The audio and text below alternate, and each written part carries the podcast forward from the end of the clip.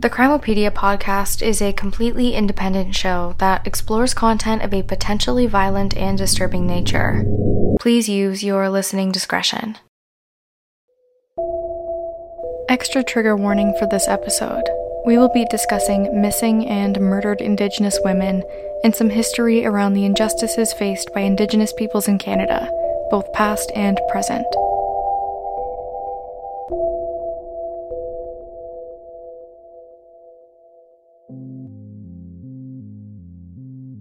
Hi, everyone, and welcome back to another episode of the Crimeopedia podcast. I'm your host, Allison, and I realize I have some explaining to do. I've been gone for quite a while. If you follow me on Instagram at CrimeopediaPod, you would have seen that I posted a message about how over the last few months, life has thrown a number of curveballs my way. Since about August, I've realized that life sometimes gives you lemons and then takes away all the other ingredients you need to make lemonade. To be fair, I certainly needed a break before August, but then things started to change, and through it all, I realized I had to take a step back from several of my responsibilities so I could manage my wellness and focus on my academics as the new academic year was starting. Unfortunately, taking a step back also meant taking a step back from you guys, and for that, and also for not saying something sooner, I'm really sorry. I want to extend a very large and well overdue expression of my gratitude for those who have continued to listen to the show and those who have just found it recently. I really can't wait to get back into the swing of things and continue what I love doing so much, which is bringing you the stories that I feel and that I'm told desperately need a bit more of attention as well as the ones where we can all learn something valuable from. So, thank you again. Before we begin, I also wanted to touch on my MMIWG series. If you're new here, a few months ago I committed to a series detailing different facets of the missing and murdered Indigenous women and girls crisis in Canada. There are only two episodes in the series so far, but in them I dove into some of the history of the atrocities committed by the Canadian government and how that history has shaped harmful legislation and oppressive systems that continue to uphold disparities for First Nation, Inuit, and Metis people today. I made a commitment to sharing stories of missing and murdered Indigenous women and girls that were framed around certain facets of Canada's colonial history and current existence, to both tell the stories of the Indigenous women that don't get much media attention, if any at all, but also so that both myself and whomever is listening can indulge in an ongoing learning experience together. As a Canadian and descendant of settlers, it is part of my duty to reconciliation with First Nations, Inuit, and Metis peoples to learn and even more so to uphold that kind of commitment once I've made it. So I am going to continue the series even though I said it would wrap up in December, and it's December. For how long will it continue? That remains to be seen. But it's part of my ask from you as listeners for some patience and some grace as I find my footing here again. Given all that, I wanted to pick up where I left off in the MMIWG series. Today, I'd like to touch on the gendered components of missing and murdered Indigenous women. And I know that sounds kind of contradictory because, of course, inherently, missing and murdered Indigenous women and girls refers to those female identifying. But really, it was my error in naming this series MMIWG and not MMIWG2S Plus or Missing and Murdered Indigenous Women, Girls, and Two Spirit Plus Peoples. I know it's a mouthful, but understand that queer, gender fluid, and two spirit Indigenous folks, especially youth, which are all terms I'll dive into during the episode, experience violence comparable in destruction but much more obscure in magnitude because the statistics about the violence they face simply just don't exist. So, what does it mean to be a queer Indigenous person in North America? How much more of a risk of violence does one face that compounds all these statistics I already shared with you during the previous episodes in this series? Why is it that queer, two spirit, and gender fluid folks are even less protected, let alone reported on when they are subject to violent crime? These are all really big questions, but I'd like to touch on them all today. To guide us through our discussion today, I'm going to tell you the story of Kit Mora, a non binary Indigenous youth descendant of the Penticton Indian Band of British Columbia. Kit was living amongst community members of the Colville Confederated Tribes when they went missing in 2021 with that, let's jump right in.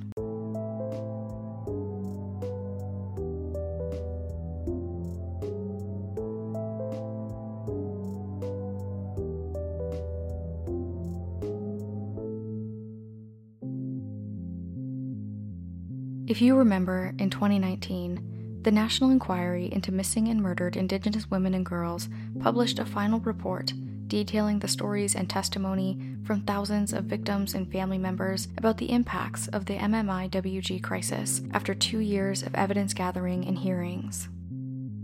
The details of the final report were shocking to many, but not to those who had been awaiting international attention to the crises at hand for decades.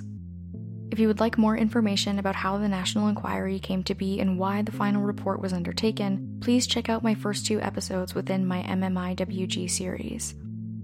In addition, I'll have all resources linked on my website at crimeopediapod.ca. Within the National Inquiry's final report, amongst the disturbing testimony I already spoke about in this series, were frankly overwhelming concerns that across the country, Canadian police services continuously failed to conduct their due diligence and investigate crimes against Indigenous women and girls. In response to these ongoing concerns, in 2018, before the final report even came out, the National Inquiry established what was effectively a working group called the Forensic Document Review Project, or the FDRP. The FDRP was responsible for identifying exactly what systemic gaps, barriers, and biases existed within the Canadian criminal justice system that allowed for the MMIWG crisis to be so pervasive, but also for the violence to go continuously ignored and uninvestigated. The FDRP was split into two teams, although admittedly I'm not sure why, but one was specifically focused on the province of Quebec, while the other focused on the rest of Canada as a whole.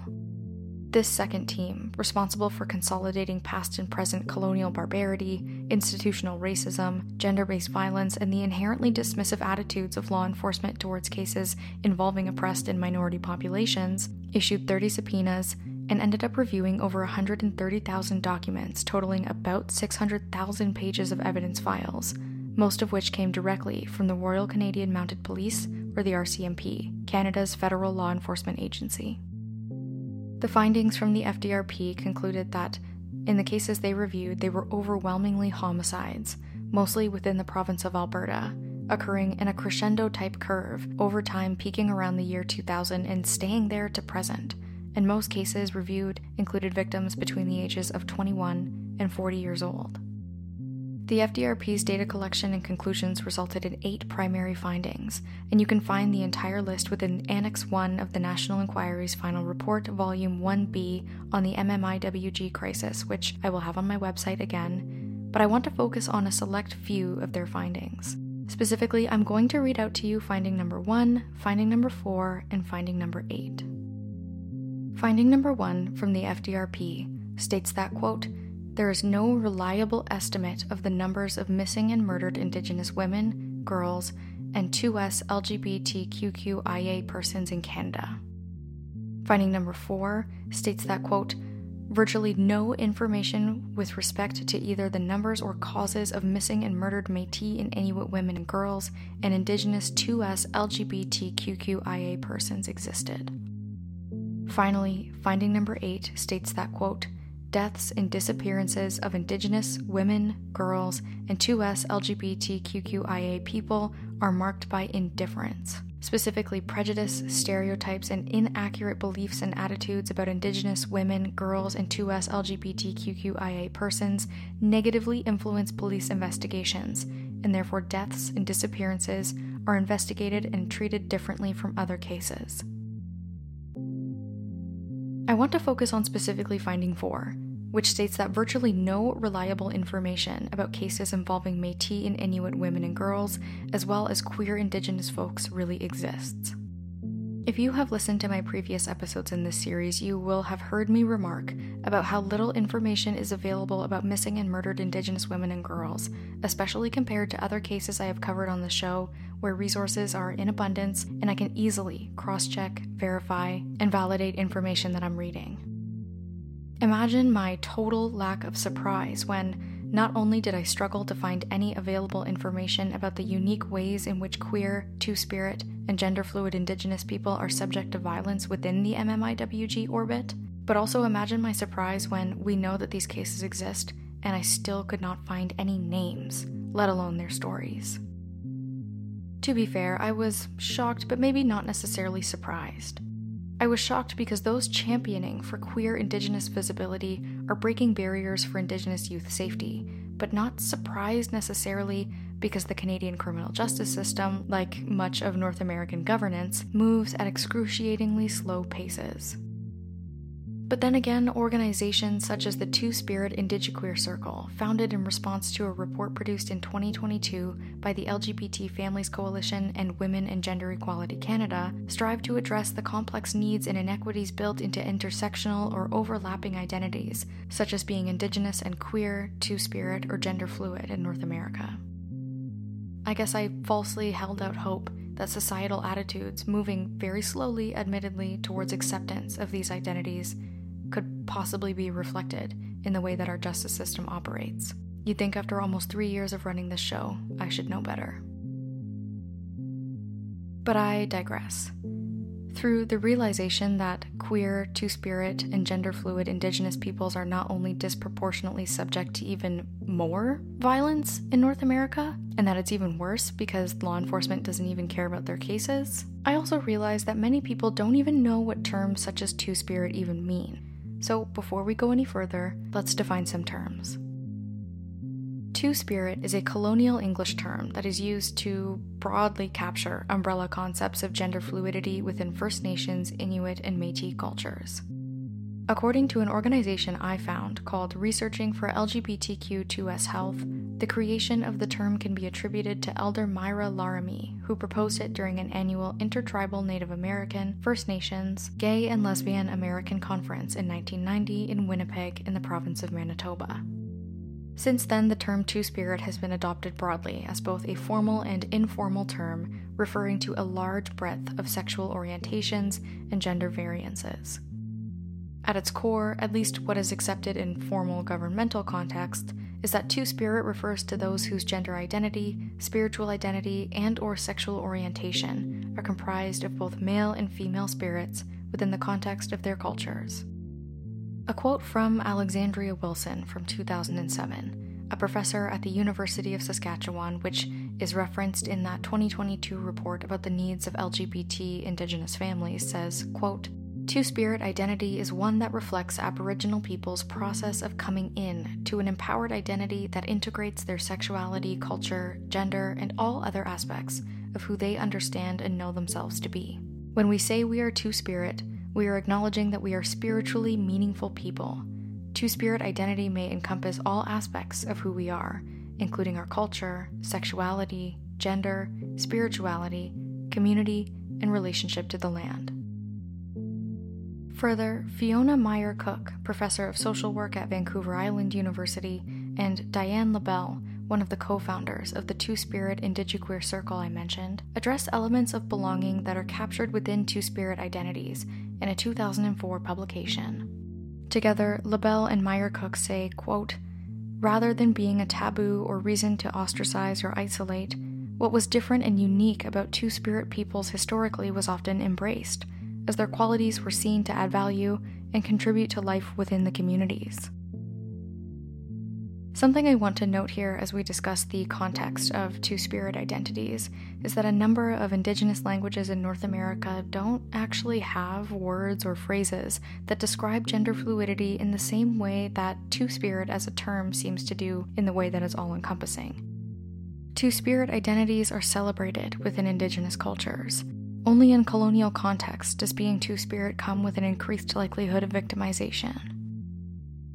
Despite zero statistics about the violence that queer and Two Spirit Indigenous folks experience, which is again compounded by the same likelihoods of violence faced by Indigenous women and girls, there is no argument or debate that these individuals are at a higher risk of being victimized.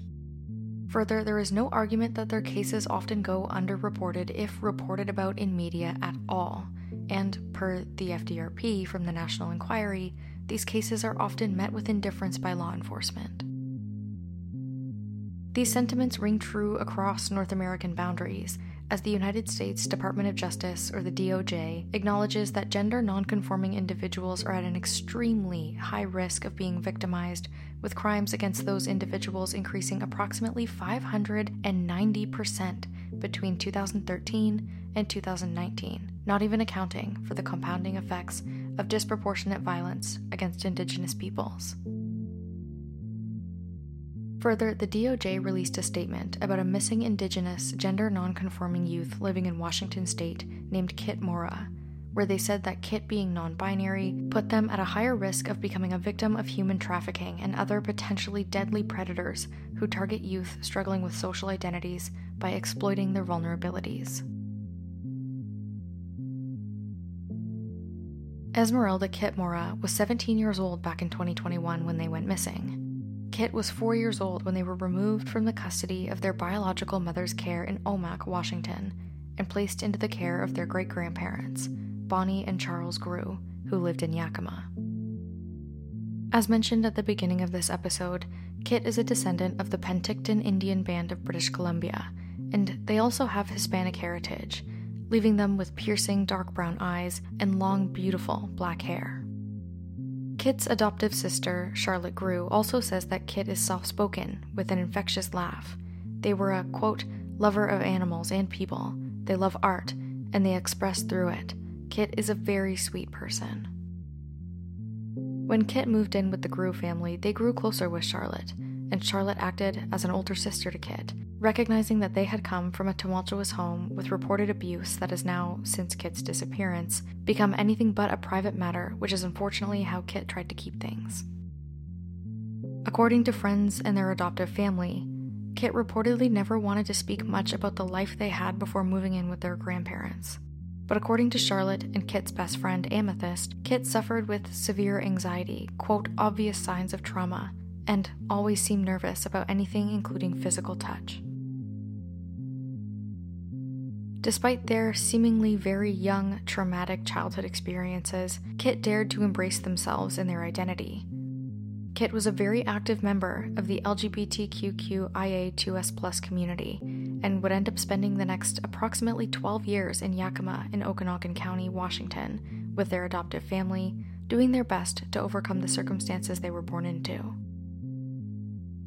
It didn't take very long for Kit to become very close with that friend, Amethyst. Right away, it seemed like when the two met as children at Terrace Heights Elementary School, they were meant to be in each other's lives. According to Amethyst, Kit was shy, but not necessarily with her. Even when Amethyst moved away for a bit, when she returned to Terrace Heights, her and Kit picked up exactly where they had left off. According to an interview given by Amethyst for the Yakima Herald Republic, her and Kit bonded over music, art, horses, and dragons. They were kids together, and they didn't spend a second apart that they didn't have to. Unlike anybody else, even though they tried, Amethyst understood Kit, and reportedly they even shared a brief romantic relationship together. But as Kit felt safe enough to embrace their evolving two spirited identity and came out as asexual and aromantic, Amethyst understood, and they remained close friends. Despite no longer being interested in romance or sexual encounters, Amethyst and Kit remained close enough where, when Kit moved back to Omak in 2021 away from Yakima, Amethyst wasn't necessarily worried about the state of their friendship. Amethyst knew it would survive this. However, when she didn't hear from Kit at all in the fall of 2021 after a series of more and more distant and farther apart text messages, that's when she became worried about Kit. It's being reported that Kit moved back to Omak in 2021 to reconnect with their biological mother, which seems like an interesting move given the traumatic childhood Kit reportedly had. But according to Kit's friends and their adopted family, things were looking bright. According to Hero Windsor for the Cooper Point Journal, Kit's mother had quote unquote cleaned up and Kit even secured a position as a teaching assistant on top of their studies at the Omak High School in their favorite class, art. According to that same article, given the pain and anxiety Kit had struggled with, and the beautiful young person they were becoming, whom their mother was missing out on, Charlotte, Kit's adoptive sister, was encouraging the mend of their relationship. By all accounts, at least from what I'm reading, it seemed like people were hopeful that this would be a positive thing for both Kit and their mother. Now, when Kit gets back to Omak, the timeline here gets a little messy, so bear with me. But more importantly, I want you to keep in mind that during all of this, Kit's loved ones back in Yakima were undertaking an investigation into their sudden disappearance completely alone, without the help of any law enforcement, despite them being readily able to put the pieces together and come to the conclusion that something was very wrong. According to several articles I read, the very last confirmed sighting of Kit was either a social media post of them around Christmas of 2021 or an in person sighting of Kit from their biological mother's live in boyfriend at the time, sometime early 2022. However, Kit's friends, including Amethyst and their adoptive family, did not hear from Kit after approximately November of 2021. In January of 2022, only two months later, if we're taking that November 2021 as their official last seen date, Kit was disenrolled from Omak High School due to absences. This was very surprising for Kit's adoptive family to learn, as a state law in Washington called Becca's Bill requires all children between the ages of 8 and 18 to attend school regularly and requires schools to notify families when children are absent in addition to working with them to ensure the child gets back to school. According to Becca's bill, if that doesn't work, a student's family can either be referred to a community engagement board for mediation or a court of law. But regardless, steps have to be taken if a child is absent. But reportedly, in Kit's case, None of these steps were undertaken by Omak High or the school board, despite again those who knew Kit knew that they would never simply neglect their responsibilities as a teaching assistant or give up on their passion for art. Kit would not just leave, and this didn't make any sense. But unfortunately, the people who knew Kit the best did not find out about this until much later. When Kit's adoptive family and Amethyst began looking for Kit on their own because they were left completely in the dark after Kit stopped responding to text messages and social media messages, they were dismissed by police and told that Kit had simply run away. They were being given the runaround. Reportedly, Kit's adoptive family had been requesting wellness checks on Kit at the home of their biological mother where they lived, and all that was reported back by officers was that Kit was quote unquote fine according to a quote, dark haired woman with a baby, presumably Kit's mother. And Omak police took that at face value despite not seeing Kit physically at all. All of this, bear in mind, is occurring while police are fully aware that Child Welfare Services had a case against Kit's biological mother back when they were removed from the home when Kit was four years old.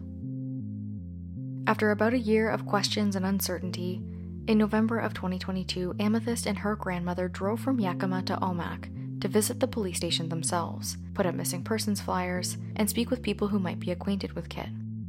Amethyst took it upon herself, still with Kit at the forefront of her brain, and marched right into the Omak police station and asked to speak with whomever was overseeing their case related to the wellness checks that had been called in continuously and informed the police that she was worried Kit had hurt themselves or was in danger. To that, according to a report for K5 News by PJ Randhawa, Omak police provided almost no comment, only suggesting that Kit had run away, which is what apparently they were told by Kit's biological mother. This was brand new information to Amethyst and all those who cared about Kit. That apparently, their biological mother had reported Kit missing two months prior in September of 2022 without consulting Kit's adoptive family or friends. Keep in mind, this was still almost a year after anyone's last communications with Kit, and even two months after that report, police still did not care to investigate and took Kit's biological mother's word at face value again. Even worse was according to that same K5 News article, earlier that year in the summer of 2022, before Kit was even reported missing, their biological mother once again had her children seized by Child Welfare Services on account of abuse and neglect. Yet, somehow, this was not big enough of a red flag for Omak police, despite many people actively looking for Kit only a few months later. More information was divulged by Omak police later, which included the fact that they were informed from Kit's mother that Kit likely ran away with an online boyfriend, which that story later changed to an online girlfriend. Amethyst, who knew Kit the best, knew that this once again didn't make any sense for Kit as they were asexual and aromantic, as I mentioned. Part of Kit's two spirited identity, aside from being gender nonconforming, was being aromantic. It made no sense that they had an online boyfriend or girlfriend or partner of any kind. They were not interested. That was not part of their identity. Even further, Amethyst knew that Kit was anxious, unfortunately suffered trauma, and needed to trust people deeply. But yet, somehow to police, they were inclined to believe that Kit would run away with a random person online. And police did not care that this didn't make any sense. They did not understand two spirited identities. They did not understand the vulnerability that Kit was ascribed with the state of their childhood and the caregiver they were living with. They did not put the pieces together and figured words like gender nonconforming meant some weird romantic behavior, runaway troubled behavior, and again took Kit's mother's words stand alone, despite a rally of people arguing otherwise. At the time of recording in December of 2023, Kit is still missing. This past year, they would have graduated high school, and only recently have efforts been undertaken to investigate their disappearance after immense pressure from Kit's loved ones and surrounding community members. The Omak police officially say Kit went missing on the arbitrary date of April 15th of 2022, which according to my research holds no significance to any of the moving pieces in this case. Although I will say, this does signal to me that there is some evidence not disclosed to the public, because it would be months later that Kit's biological mother would report them missing. Police would have somehow had to retroactively confirm that that date meant something. But it doesn't seem like there's any news media or journalists who are pressing to find out what that information is, which is a stark contrast to some of the popular cases we hear about online, where every single excruciating detail is published, vetted, published again, Kit just unfortunately hasn't gotten that. Thankfully, their loved ones have rallied around them in their absence. They continuously organize searches around Omak with community members to search on the ground for evidence of Kit. It's them who are putting up posters, and reportedly, Kit's biological mother who has allegedly been seen taking them down. It's Charlotte Grew, Kit's adoptive sister, whose father organized a $10,000 reward for information leading to those responsible for Kit's disappearance, their safe return, or concrete evidence of foul play, not the Omak police and not the FBI. Frankly, the FBI didn't even get involved until late 2022 when a petition was circulating around Yakima to have them investigate. Now, as of 2023, finally, the Omak police, the FBI, and the Colville Tribal Police Department concede that Kit's disappearance is suspicious.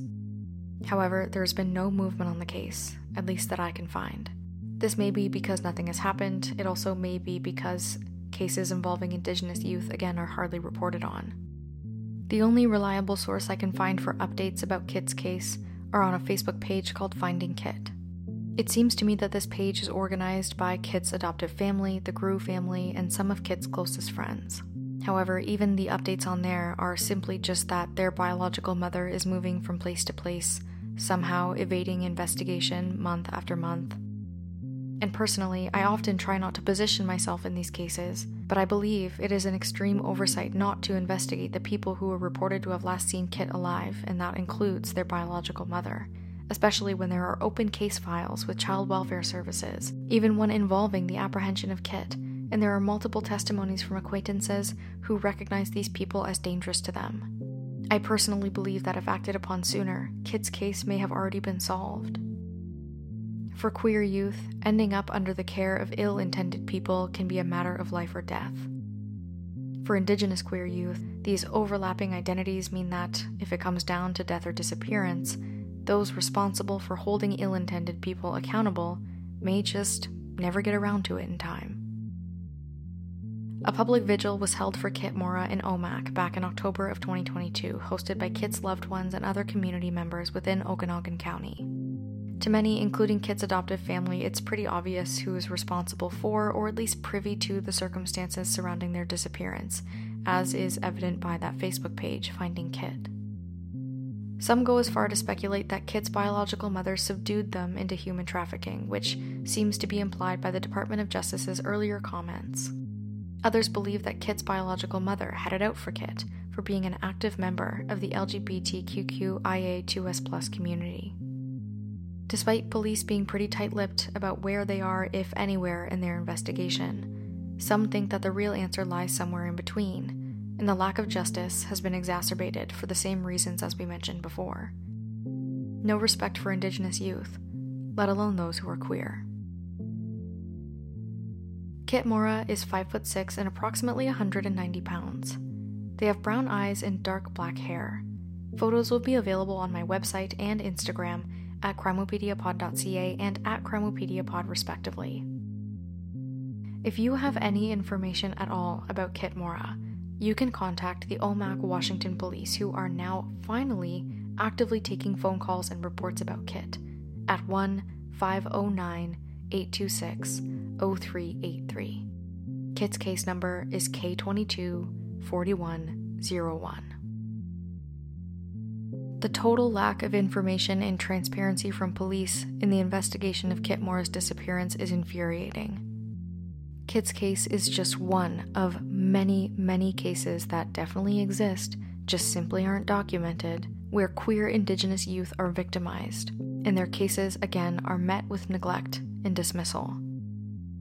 According to the National Inquiry, a lack of consistent and accurate databases about the disappearances and deaths of Two Spirit and LGBTQIA2S Indigenous peoples contributes to the quote, erasure or invisibility of these individuals and their experiences.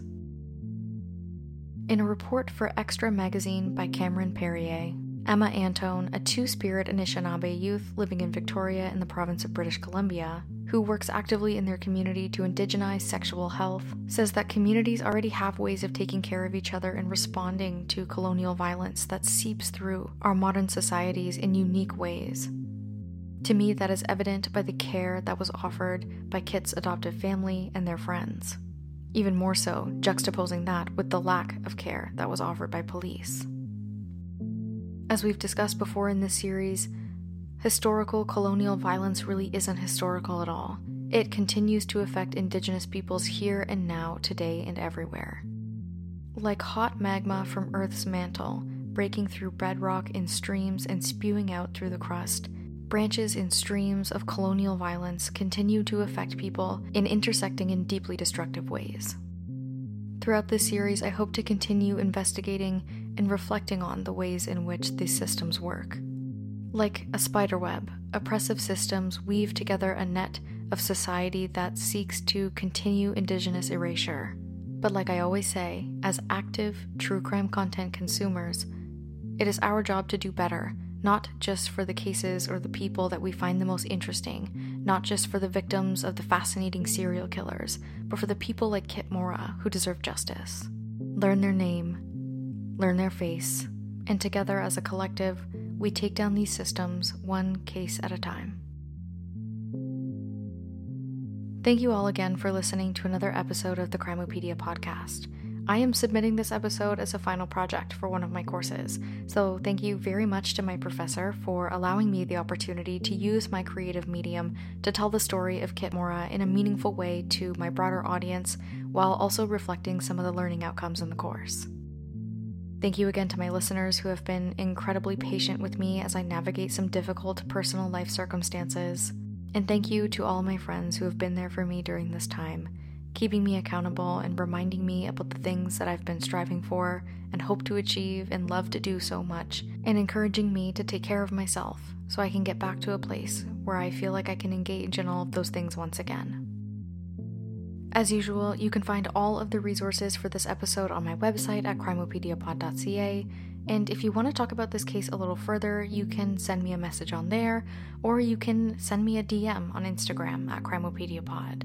I'd be happy to chat about this case, and I'd also be really, really happy to hear any updates if any of my listeners happen to have any, as they are really hard to come by in this case. But I know Kit's family has been tirelessly working on trying to figure out what happened.